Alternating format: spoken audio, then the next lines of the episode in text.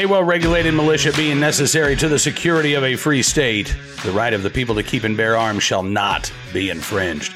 Welcome to another edition of Bearing Arms, Cam and Company. My name is Cam Edwards. I'm glad you're with me on the program today. We are going to be talking about this absolutely infuriating out of uh, New York State. Sandra Richardson, a, uh, a registered nurse and a uh, public health professional, has uh, done some research on New York's mental health hygiene law, part of uh, New York's SAFE Act uh, and the barriers that it is presenting to actually getting folks who would like mental health treatment uh, the opportunity to do so, as well as failing to address those folks who are in critical need of uh, mental health. And I got to tell you, Sandra's got an incredible uh, personal story that brought her.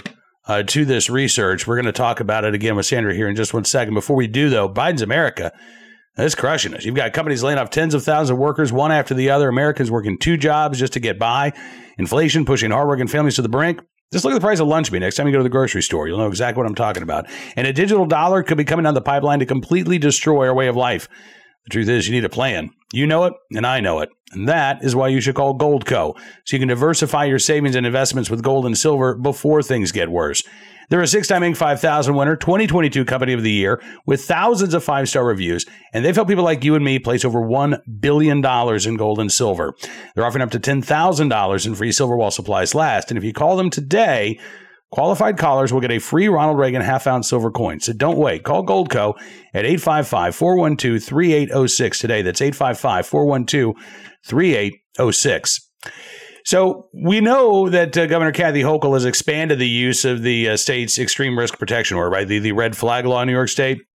But that is not the only program out there that is stripping lawful gun owners of their right to keep and bear arms. And in fact, uh, the provision that's being used under the SAFE Act, I have to say, I think it's an even more egregious violation of our constitutional rights than the state's ERPO law. Sandra Richardson knows a thing or two about it, and uh, very pleased that she could be with us on the program to talk about not only her personal story, but the research she's done to uh, try to document just how widespread these problems really are. Take a look and a listen. Sandra, thanks so much for coming on the program. It's so good talking with you today. Yeah, it's it's good to be here, and I really appreciate the opportunity to uh, to have this conversation.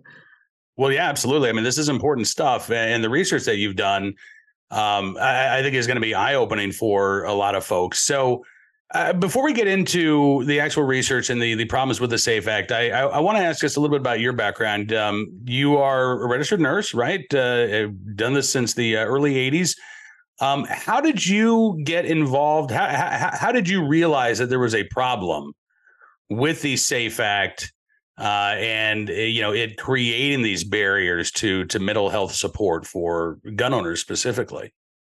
Yeah, yeah, that's a, that's a really great question, and I think that it's it's really important to understand how I got into this because if it hadn't happened the way it happened, nobody would be looking at this. That's my opinion, right? I don't think anybody would be looking at this. So, so my background, yes, I've been an RN since I graduated from college in 1982 and passed my state boards that summer. Um, and uh, I, I, I, wear many hats in life. Um, I'm also a wife, a mother, a grandmother, you know, colleague, friends, whatever. But when my kids were getting close to graduating high school, I said, "Holy cow! I need to go back to work full time. What do I want to do with myself now?" Because I honestly didn't want to go back full time into nursing. So I went back to school and got a master's degree in epidemiology, which is the study of population health. Okay. And with that degree from 2009 through June of this year, 2023, I worked as a research scientist for the New York State Department of Health. I am now retired. I retired in June of 2023, uh, which is why I didn't put out this um, this author preprint of my research until after I retired because it had zero to do with my employment. Wasn't done with their resources, wasn't done on their time, had nothing to do with it. Um, and what I was doing, what I was finding, would not have been considered politically correct.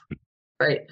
So, working for the government, you, you don't do things that are politically incorrect. I'm retired now. I can talk about it now. Right. Um, so how did I get into this and and, and who am I? Well, I'm a gun owner.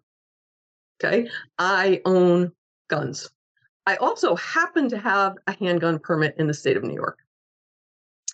Um, when the pandemic hit in 2020, working in in the Department of Health as a person with a degree in epidemiology with the title of research scientist, I was part of the team that was crunching all the data for the COVID numbers. Okay. I am a certified SAS programmer and we do a lot of that statistical analysis stuff. And so we do a lot of data stuff. I was super stressed, right? We were working insane hours. Okay. If we hadn't been working from home, it never would have happened because, you know, two, three, four o'clock in the morning is not a thing if you're commuting, right? Yeah. So really stressed, not just by work, but you know, it was there was a lot going on. Everybody has personal stuff going on in their lives. It was a really pretentious year for, you know, politics. Um there was a whole lot of things. So I was super stressed. I went to talk to somebody about it. And being somebody from the healthcare arena, I trusted them. Well, there was my first mistake. okay. Because there is, I have discovered an inherent bias um, that I was very naive to. And so, since I was open to say, oh, yeah, I own guns, and it's a great part of my life, it's where family get together, we go hunting together, we target shoot together. It's a, it's a sharing, it's a, it's a good space in my life. It is not a negative. We are not violent people. Well, whoever this person, the person was, and I know exactly who it was, but decided that since I owned guns and I was stressed, that I must be suicidal or homicide and reported me under the Safe Acts Mental Hygiene Law 9.46. Okay. Didn't tell me, didn't tell me. Okay.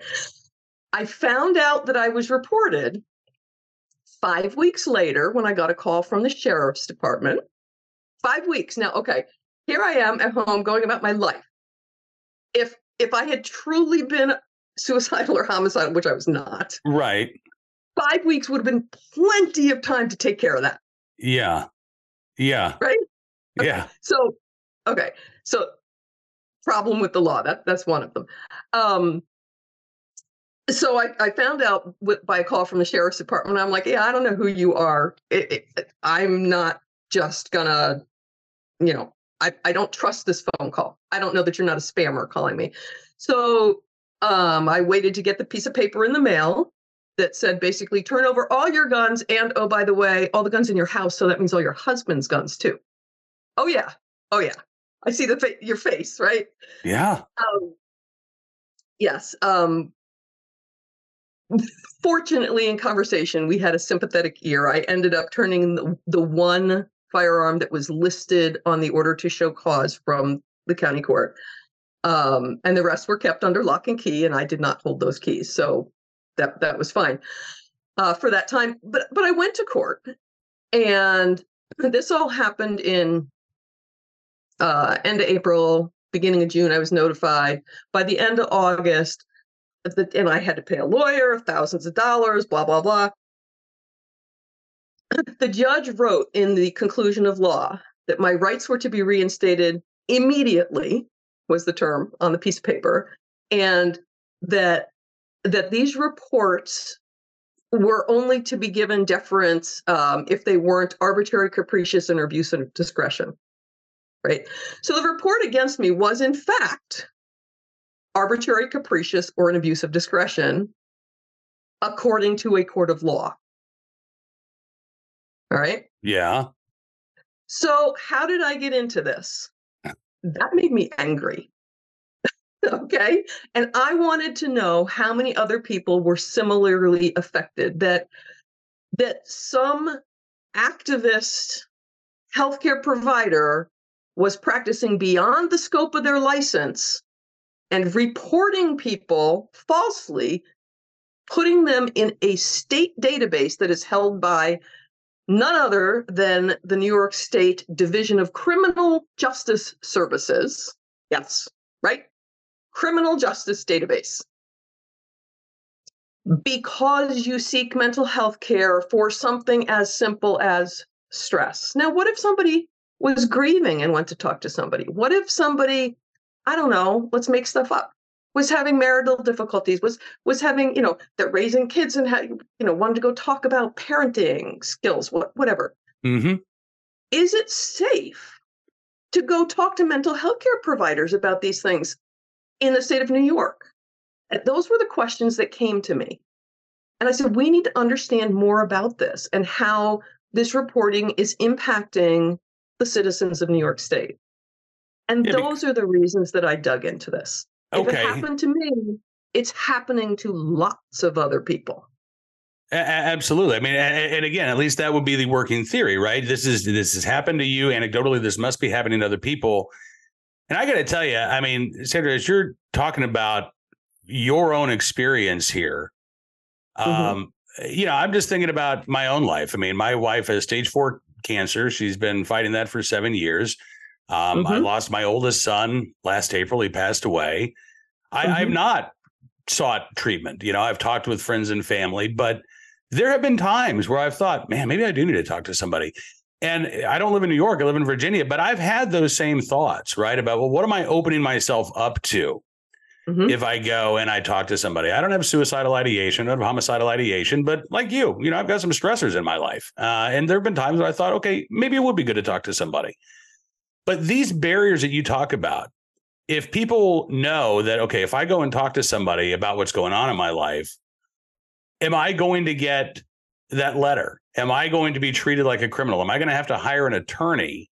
Because Yep. again, some zealous, uh, overzealous practitioner decides that the fact that I own a gun and I'm there in their office means that I'm a danger to myself or others. This is scary. So when you started looking at the numbers to see how widespread this problem was, what were you able to come up with in your initial research? Oh my gosh. It took me the better part of it. Well, it, it took me a while actually to get sort of on my feet after the trauma of being reported and having to go to court. Okay, Yeah. so that made things worse in terms of stress. Yeah. Um, it was very traumatic. And don't know if I'll ever regain trust after that. But um it took me the better part of a year to figure out where to find the data. Okay, so with with my background in epidemiology and data analytics, uh, I'm a data nerd. I'm sorry, I just am, and I don't know how typical that is in our realm here, but that's where I'm coming from. I'm a, a retired public health professional that's a data nerd interested in individual and population health. So I started digging. Where is the data? How do we figure out how this is impacting the population? Right? Took me a long time.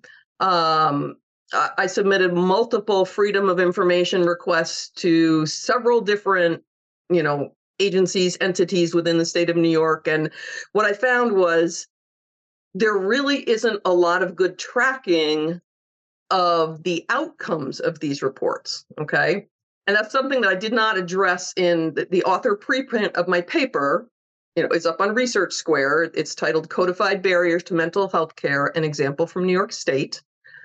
Um, and, and I really didn't address the fact that there's really not good tracking of the outcomes, right? So we know that X number of people per year are reported. We know that that the number of reports that go to the Office of Mental Health, the state Office of Mental Health, are slightly different from the number of reports that find their way to the Department of Criminal Justice Services. Don't know why nobody could answer that, but I think it's probably because some people are reported more than once, maybe. Okay. Um, but we don't know of all of those reports how many of them are overturned. Nobody knows that. No one's keeping track of it. Oh, wow. No, I, I can't find a data source that tells us that. But I will tell you that mine was overturned, Yeah. right? And so if mine was a false report, how many others were a false report? So I did find data um, through a Freedom of Information request to the New York State Division of Criminal Justice Services, and I wanted to know how many uh, database searches they conducted by year um, looking to see whether or not whether or not a person had a handgun permit that were related to this uh, Safe Act reporting.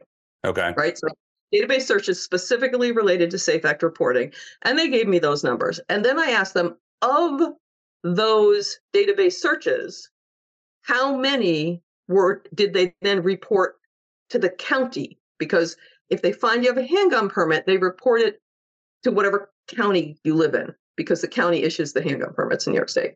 So, um, so with those two numbers, I could see that only 1% of people get reported back to the county. And what that means is only 1% of the people that are reported are getting a day in court. So, what's happening to the other 99%? They are never told that they're reported. There's there is no mechanism by which anyone is required to tell them that they are now in a in a division of criminal justice database as somebody prohibited from firearm ownership. They don't know it unless they go and try to buy a firearm or this week if they try to go buy ammunition because New York just changed the rules. You right. have to have background checks now. Um, nobody tells them. Nobody knows it. It just happens. And you're now on this D- Division of Criminal Justice Services database list saying you can't own a gun for five years from the date of this report. And then in five years, it magically is supposed to go away. Uh huh. Yeah. So uh, the, assump- the assumption of this law is that these reports are accurate, which we know they're not. Right. Um, and I'll explain why in a minute. Um, the assumption is that the reports are accurate that everybody that's reported is either suicidal and or homicidal um, and the assumption is that within five years that condition will no longer exist uh-huh now okay. and, and by the way i want folks to understand this is separate from the extreme risk protection order right this is not you're not describing new york's red flag law Correct. Uh, this is a, an entirely different process, one that has even less due process protections. It sounds like than the uh, the red flag law in New York State. So, yeah, this is not the extreme order of protection law. This this is the New York Safe Act reporting law, which is mental hygiene law 9.46. It's different. Um, so 99% of the people are never notified there's no requirement for notification, and they don't have an opportunity to appeal it. There is no mechanism to appeal it. So if you look at the New York State uh, website, Office of NICS Appeals and Safe Act, there is a prescribed way to appeal a NICS report. Okay, there, there is a way to do that. I wouldn't suggest doing it without a lawyer, just from people I've talked to that have tried it. But there is a way to do it. There is no way to appeal a Safe Act report. There's no mechanism to do that. And actually, when I communicated with that office and asked them, what is the appeal process? All they would say is call a lawyer. That's it. There's no, oh, this is the form. You, you know, step A, you fill out this form, you submit it here. Nothing. There's nothing. So they don't tell you you're in a criminal justice database and they don't give you a way to appeal it once you find out. However, we know that some unknown percentage of these reports are false. Now, why are they false? Let's get into that a little bit. Okay. So the law itself originally had, I believe, four types of reporters. Okay. So it was like psychologists, medical doctors, um, social workers, and registered nurses, I believe. Last summer, in 2022, they expanded that to include additional providers, some even less qualified. So now a licensed vocational nurse, you know, sometimes they call them an LVN or an LPN, can now report someone. The problem with all of that is not all of these mandated reporters are qualified by their licensure. And you can look this up on the New York State Office of the Professions, what people can do under a license. They're not qualified by their licensure to make a medical diagnosis of suicidal ideation or homicidal ideation. Now let that sink in. we're trying to report people who are going to harm themselves or others. Right? That is suicidal ideation or homicidal ideation. Those two things are medical diagnoses that have ICD codes, billable ICD codes attached to them. A bunch of the mandated reporters aren't, they're not allowed to make medical diagnoses. So they're reporting that this condition exists, but they're they're not allowed to diagnose it. Christmas. You know so, the the abuse here, uh, yeah, whether whether or not it's intended, but the potential for abuse that you're describing, and the abuse that clearly is taking place. Um, I mean, this is just horrifying, honestly, Sandra. So, and, and I apologize, but uh, we're we're getting a little short on time, and I want to make sure that uh, that we we hit everything that uh, that you want to talk about. Is is this an easy fix? I mean, is this something that the legislature, if they had the will in Albany, could go back and say, okay, we're gonna we're gonna make these tweaks and, and come up with a system that that you think would be workable? Or is this something that just needs to be scrapped outright uh, because this is this is unfixable? Okay. So so here's the thing.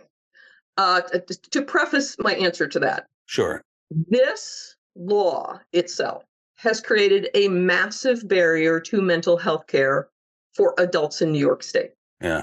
Okay. So just just for gun owners. So, so there's a, a research study out there that says that 9% of the people in their study are less likely to seek mental health care because the law exists. Okay. If you roll that up to a population level using census data, um, using data from the Substance Abuse and Mental Health Services Associate, you know, their government databases, we are looking at for every one report filed, which is roughly 18,000 a year on average, there are 16 adult gun owners who will not seek care. Okay. In in the meantime, those 18,000 on average reports every year, they're only capturing 2.7% of the target population who have serious thoughts of suicide or homicide. Okay, so it's capturing 2.7% of its target population. It is creating a barrier to care for over 200,000 adult gun owners every, year. If you roll it up to the whole population, it's over a million people every year in New York State less likely to seek care because the law exists. So, your question was about fixing it. My opinion is the only fix to this is to repeal it.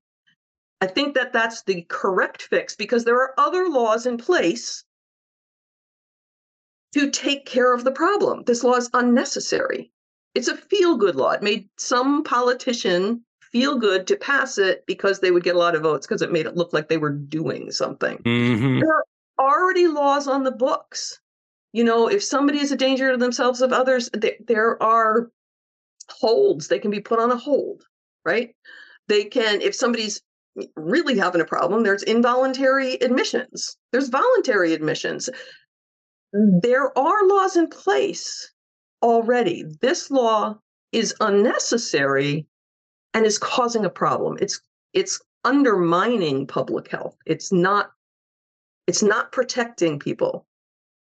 Yeah, I mean, it, it sounds like as you just described, you you got uh, you've got a twofold problem, right? This is not helping the people who are in actual need of help and it's harming the people who are not in need of help by uh, again making them less likely to seek care. Uh, because not every mental health uh, you know mental health is not only acute crises uh, and that's typically how we talk about this right? When someone's a danger mm-hmm. to themselves or others there are a lot of folks who you know could use just some therapy. They could use somebody to talk to. They they need to work things out but they're not uh, suicidal or homicidal in, in, in terms of their thoughts or their feelings, those folks still deserve care right? They they you know those folks like like you who are stressed out like me who is dealing with the, the loss of a child. Mm-hmm. those folks could use care but if they're not going to get it because they're afraid of opening themselves up to you know a, a bureaucrat somewhere uh, deciding that they can no longer own a gun you're right they're going to stay away. Yeah. now ha- have you presented this research to anybody uh, you know, in the public health arena in New York State? And if so, what what was their reaction? As you said, so, I mean, this is politically incorrect, but this is still important. Right. So this is very important, and and as I said, it's it, it it's part of the reason I'm retired. Okay, this needs to happen. This information needs to be sought and found and shared. Um, I am no longer affiliated with New York State government as an employee at all, so um, I, I don't have you know that that perspective to, to share it within that realm. However, I did post it on LinkedIn, and I do see that there are quite a number of people from New York State Department of Health who have read my post. Um, and it's really framed around um, n- not so much about the constitutional issues, which we really didn't touch on in this conversation too much, but it's really framed around the barrier to care and the public health act aspect that this this creates disequity in health. And health equity is a big deal right now. That's like a big you know hot buzz topic in, in right. public health right it that there is not equity. This is causing problems with equity because there are segments of the population who won't seek care because this law exists. It's mm-hmm. that's a problem. Um, and barriers to care are a problem. So yeah, I've I've had um, almost 200. I posted on on the eighth on LinkedIn. I've had almost 200 people look at it. Um, it's being shared. Uh, a large proportion of them are from because you can look at the analytics from the government or from um, New York State Department of Health. There's there's also a contingency out in Denver, Colorado, that's looking at the post too. I'm not quite sure, well, you know, how that's going on, but but yeah, there's people looking. But the piece we didn't really talk about, Cam, that that, I think needs to be addressed as well is the constitutional violations. We're not yeah. just talking about Second Amendment, which I know is your like that that's one of your things, right? But we are talking about First Amendment because this is impacting free speech to your providers. If people are not being honest with their providers, and, and the paper by Charter et al., where I got the 9%, speaks to that. They did research on that. We're talking about the Fourth Amendment being violated. We're talking about the Sixth Amendment. We're talking about the 14th Amendment. You know, equal protection under the law. Why did I, as a handgun permit holder, get a day in court when 99% of the other people reported didn't? Right. Right. Yeah. That's not equal protection under the law.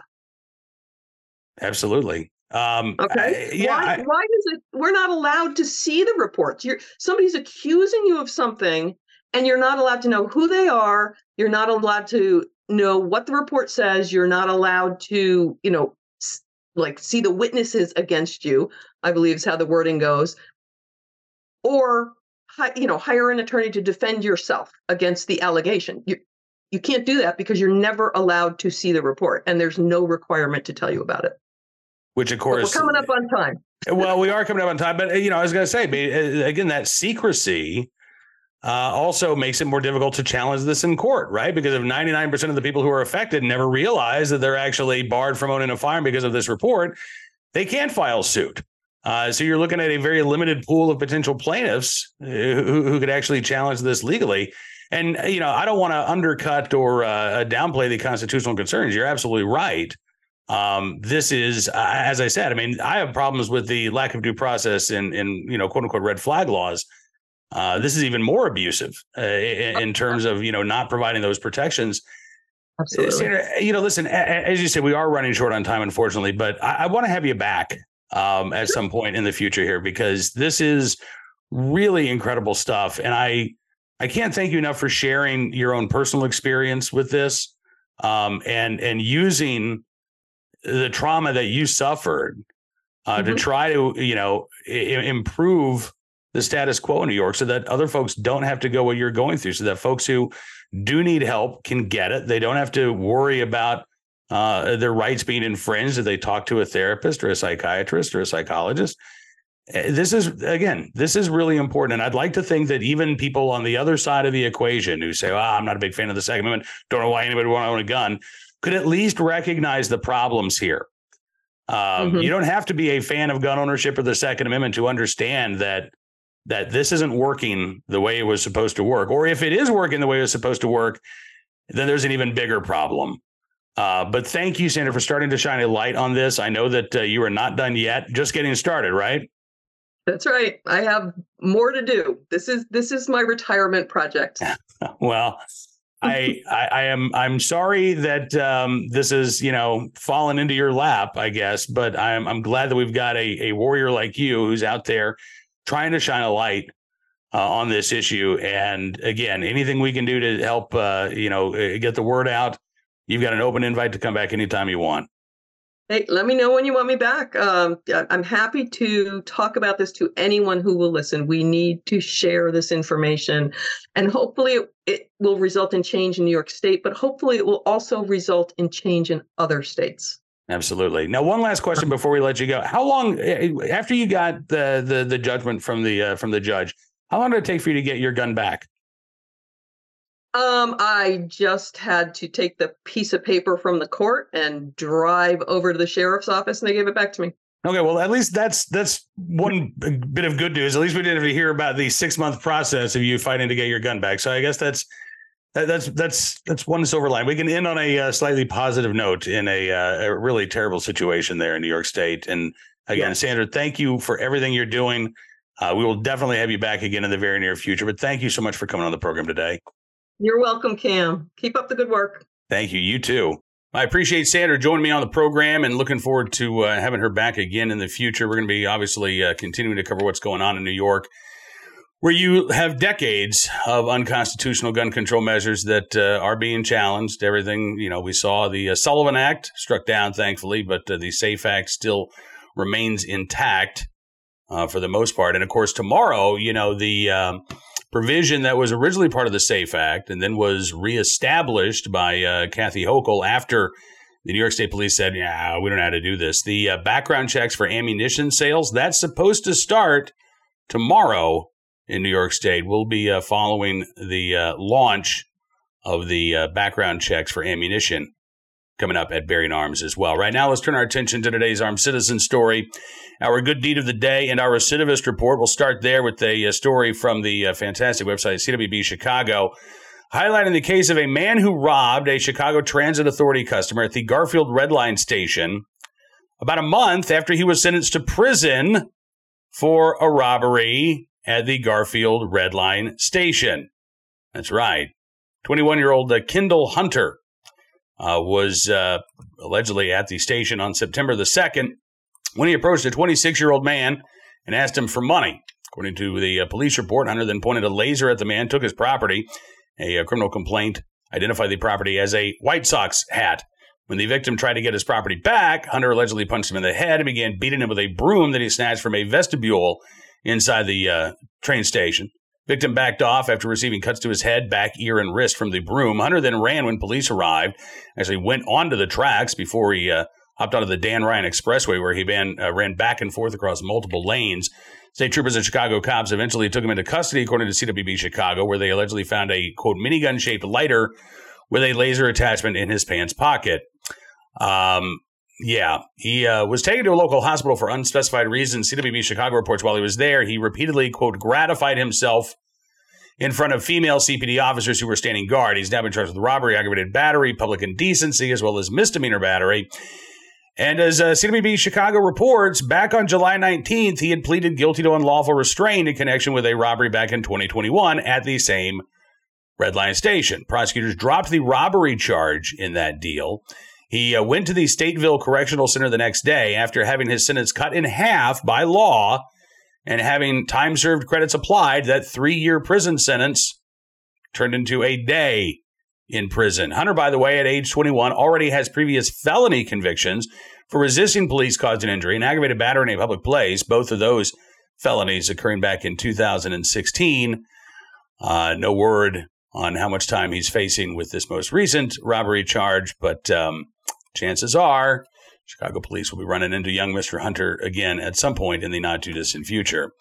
Today's armed citizen story actually an update on uh, yesterday's report of a, a teenager in Phoenix who defended himself and his mom when a man tried to break inside their home. Now we're learning more not only about the suspect, but about the teen as well. The uh, suspect in this case, 35 uh, year old Juan Saavedra, accused of being high on methamphetamine when he tried to break into that home in uh, Phoenix, Arizona. Yeah, so according to uh, police, the, the didn't know the occupants of the uh, home. They didn't know him. It was about 10 o'clock Saturday night. They were called out to originally a home burglary. Police say that Saavedra was found standing outside a home two houses down with gunshot wounds to his stomach and his right arm. Court documents uh, provide more details. Woman told officers that she saw Saavedra on her security camera in front of her home and told him to leave or he'd be shot. The woman then ran inside her house, called the police, told one of her children to lock the door, and then she grabbed a gun to protect herself, her husband, and her five children inside. Documents state that's when Saavedra began banging on the carport door. Woman told the children to move as far away from the area as possible. Saavedra broke the glass window pane uh, of the uh, door in the carport area. They began to reach inside to open the door. That's when the woman's 13 year old son grabbed the gun from the mom, whose hands were kind of shaking, and he ended up shooting Saavedra. Saavedra taken to the hospital for treatment. During an interview with police, Saavedra reportedly told officers that he'd been smoking meth with a friend for the last two days and was then trying to find his friend. According to court documents, when Saavedra approached the home, he thought he heard his son's voice behind the carport door, despite knowing, even in his uh, intoxicated state, that that was not his house. Uh, he was asked, "Did you know that you know you might be freaking out the people inside?" He allegedly told police, "Yeah, I mean, I was high, obviously." He also reportedly admitted to police that the woman told him to leave the area, uh, and that's why it was, uh, you know, I guess acknowledging that, uh, yeah, she had a right to act, uh, as did her son in defense of themselves in their home. Right now, Saavedra facing a felony charge of one count of second degree burglary. Uh, no one in the family facing any charges again for uh, defending themselves with a firearm in this scary incident. Finally, today, in the right place, at the right time, willing and able to do the right thing, a uh, Florida man, Travis DuPont, who was able to uh, rescue a man from a burning car. There's a uh, screen capture. You can see that individual being pulled out of that vehicle by uh, Travis DuPont. He said, I'm, I'm like right here talking to the guy, and then I'm reaching in and pulling him out.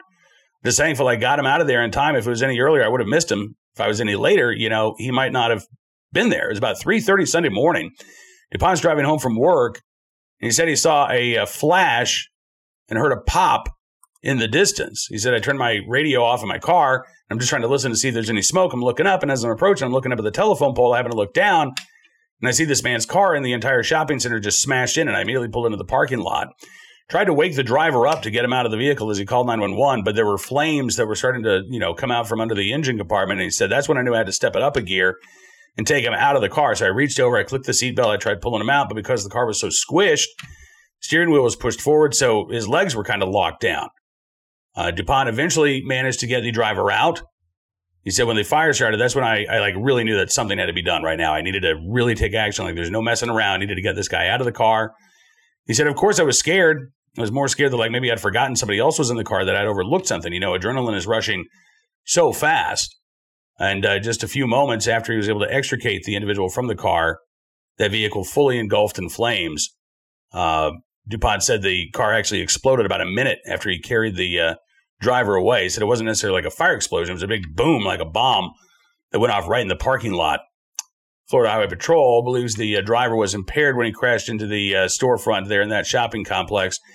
Thankfully, again, he is um, going to be alive and uh, hopefully will recover from his injuries because of the quick thinking and the fast action of Travis DuPont. Again, in the right place at the right time, willing and able to do the right thing for a person in need. That is going to do it for this edition of Bearing Arms Cam and Company. But I do want to thank you for being a part of the program as always. I'm looking forward to being back with you tomorrow. Who knows what the news will be then? But uh, we are certain to have updates for you out of the land of enchantment and beyond. Don't forget to check out bearingarms.com throughout the day. We're keeping you up to date on all of the latest Second Amendment news and information from all across the nation. And if you like what you see, I'd encourage you to become a VIP member or a VIP gold member. All you have to do, is go to bearingarms.com slash subscribe. Use the promo code GUNRIGHTS and you can get a significant savings on your VIP or VIP Gold membership. As our way of saying thanks for showing your support, we're going to give you exclusive content you won't find anywhere else because your support does matter and it truly does make a difference. So thank you again. Enjoy the rest of your 2A Tuesday. We'll see you back here tomorrow. Until then, be well, be safe, and be free.